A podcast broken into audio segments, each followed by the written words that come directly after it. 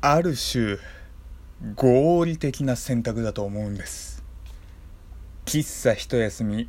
開店。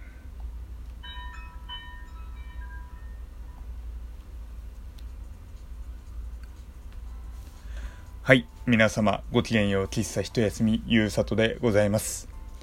皆様ごきげんようという割に、えー、にじごじゅっぷんの今、僕はごきげんよくはございません。いやー、バックアップって大事。いやー、本当にバックアップって大事だなって今ひしひしと、もう噛んでるよ、ひしひしと感じております。と言いますのもね、えー、僕ブログとかメディアをちょっと個人的に本当に小さなものですけれどもやっておりまして、ちょっとねあのカスタマイズしようかなと思ってこうパチコチパチもうパチパチやっていたんですよ。でこれで OK かな、パーンってやったらですね、サイトがもう真っ白になっちゃいまして、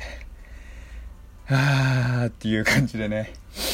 あのもろもろカスタマイズしていたので、それはね残しておきたかったんですよ。なのでそれは残しつつもなんとか直そう直そうとね、このさんじ深夜さんじまえまでね格闘していたんですけれども、もうニッチもサッチもいかずね、バックアップを呼び出し、なんとかねサイトが綺麗に表示される、まあ元通りというところでね、ほっと肩をなで下ろしている最中でございますっていうね、あのーちょっと寂しい話は置いておきましてね、あーまあ皆さんもねバックアップ大事にしてくださいねっていうところなんですけれども、まあまあまあそんな話はさておきましてですね、僕今日あの飲んでいたんですよ、あの仕事帰りにあの昔からの知り合いとね。で飲んでいてですね、結構そのお酒の品揃えがすごくいいところで迷ったんですよ。で迷ったのがですね、生ビールを飲むかモヒートを飲むかで、僕お酒好きなんですけれども、特にねまあビールも好きだしモヒートも好きなんですよ。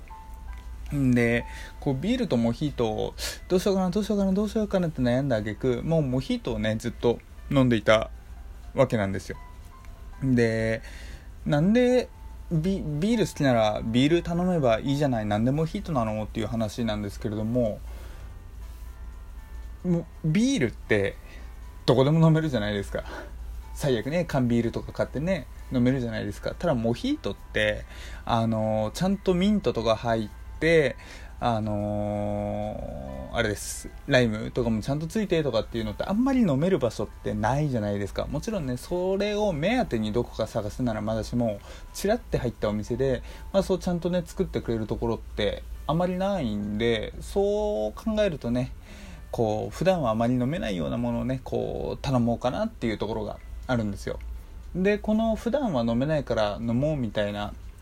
考えがですね、実は僕の中でメロンソーダ理論というところでもう確立されているんですよ。っていうのもですね、僕映画館とかファミレス行ったらメロンソーダしか飲まないんですね。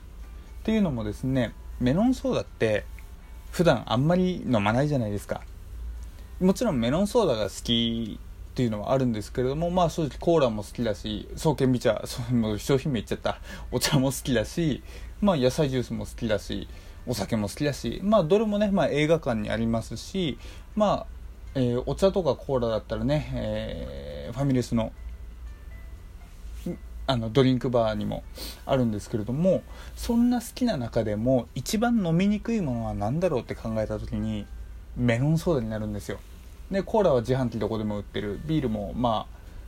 あどこでもコンビニ売ってるとかって考えると、やっぱりねメロンソーダは飲めないからこそ、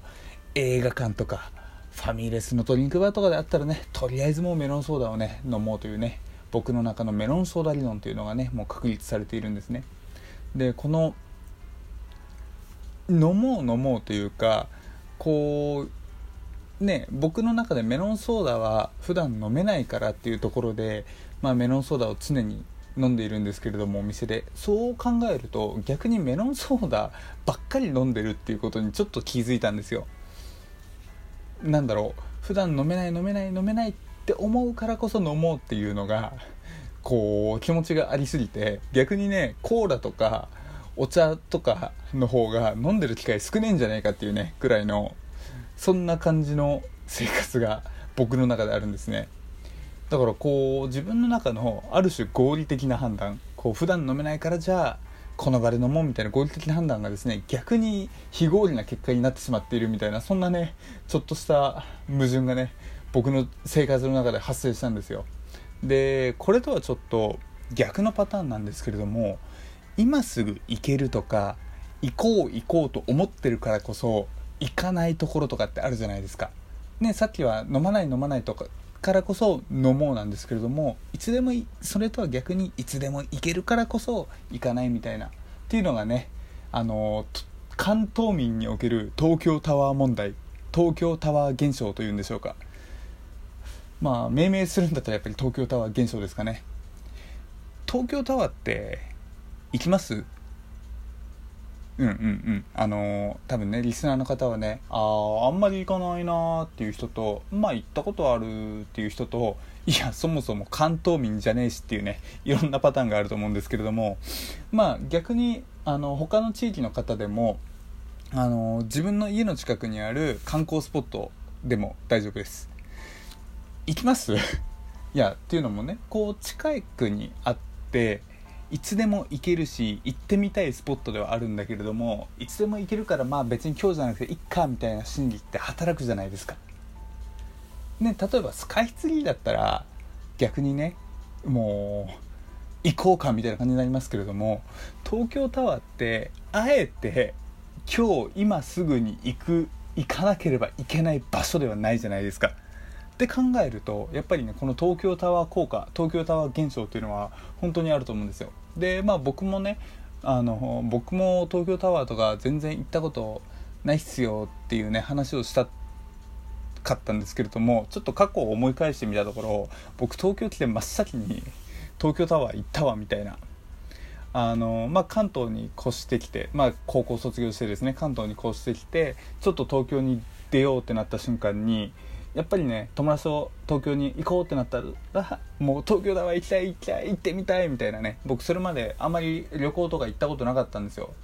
あのいつも大阪、高校までね結構僕 ユーエスジェー が好きで大阪ばっかり行ってたんですけれども、大阪京都かな行ってたんですけれども、実は東京って今まであんまり来たことなくて、まあ、関東に来てからですねめちゃくちゃ東京に行きたいなっていう思いが強くで、まあ、東京に行こうってなったらもう東京タワーをねめっちゃ友達にね行きたい行きたい言いまくったっていうね、そんな過去があるんですよ。でまあそれ、まあ、そういうことがあって東京タワーは僕、まあ、の関東民になっても真っ先に行ったところではあるんですけれども、まあ、そんな僕のような例はちょっとね置いておいて、まあ、その東京関東にね染まった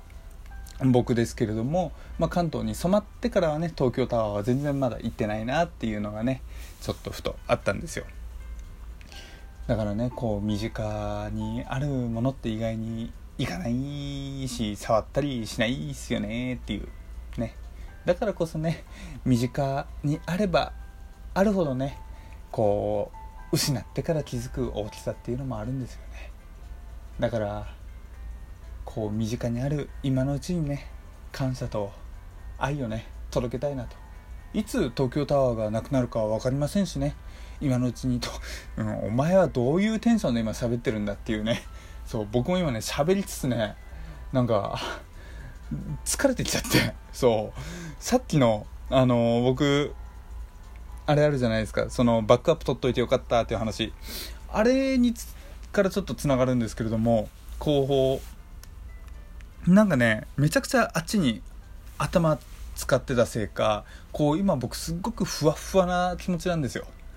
そうふわふわな気持ちでラジオ撮ってどうするねんっていうところなんですけれども、こう僕のねこのメロンソーダ理論は伝えたかったし、バックアップ取っといた方がいいっすよみたいなね話も伝えたかったっていう、その中のねあの目的が達成された瞬間さらにもっとふわってなってね、こうちょっと演技口調という演技口調っていうんでしょうかね、こうちょっとね謎のテンションでお届けするラジオになってしまいましたそうそうそうそうでそう近くにあればあるこそ感謝とかしなきゃねってふと思ったんですよ。まあ別にそのなんだろうゆうさとお前最近何かあったのかとか別にそういうところではないんですけれども、まあこういうね近くにいるからこそ気づくものもあ気づかないものもあのねあの行く行かないっていうのがあるんで、もうなるべくね大事にしましょう、この今あるこの時間をこの距離感をっていうねあのー、テンションでございましたテンションじゃねえお話でございました。っていうところでね、あの昨日までちょっと鼻ぐずぐずしておりましたけれども、それはおかげさまで治りました。あとはね、この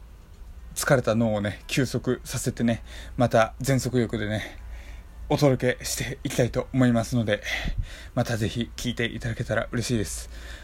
明日ひゃくごじゅっかいになると思います。ひゃくごじゅっかい何を喋るか全く決めておりません。そんなドキドキな状態でございますけれども、また明日聞いてくれたら嬉しいです。それじゃあまたね、バイバイ。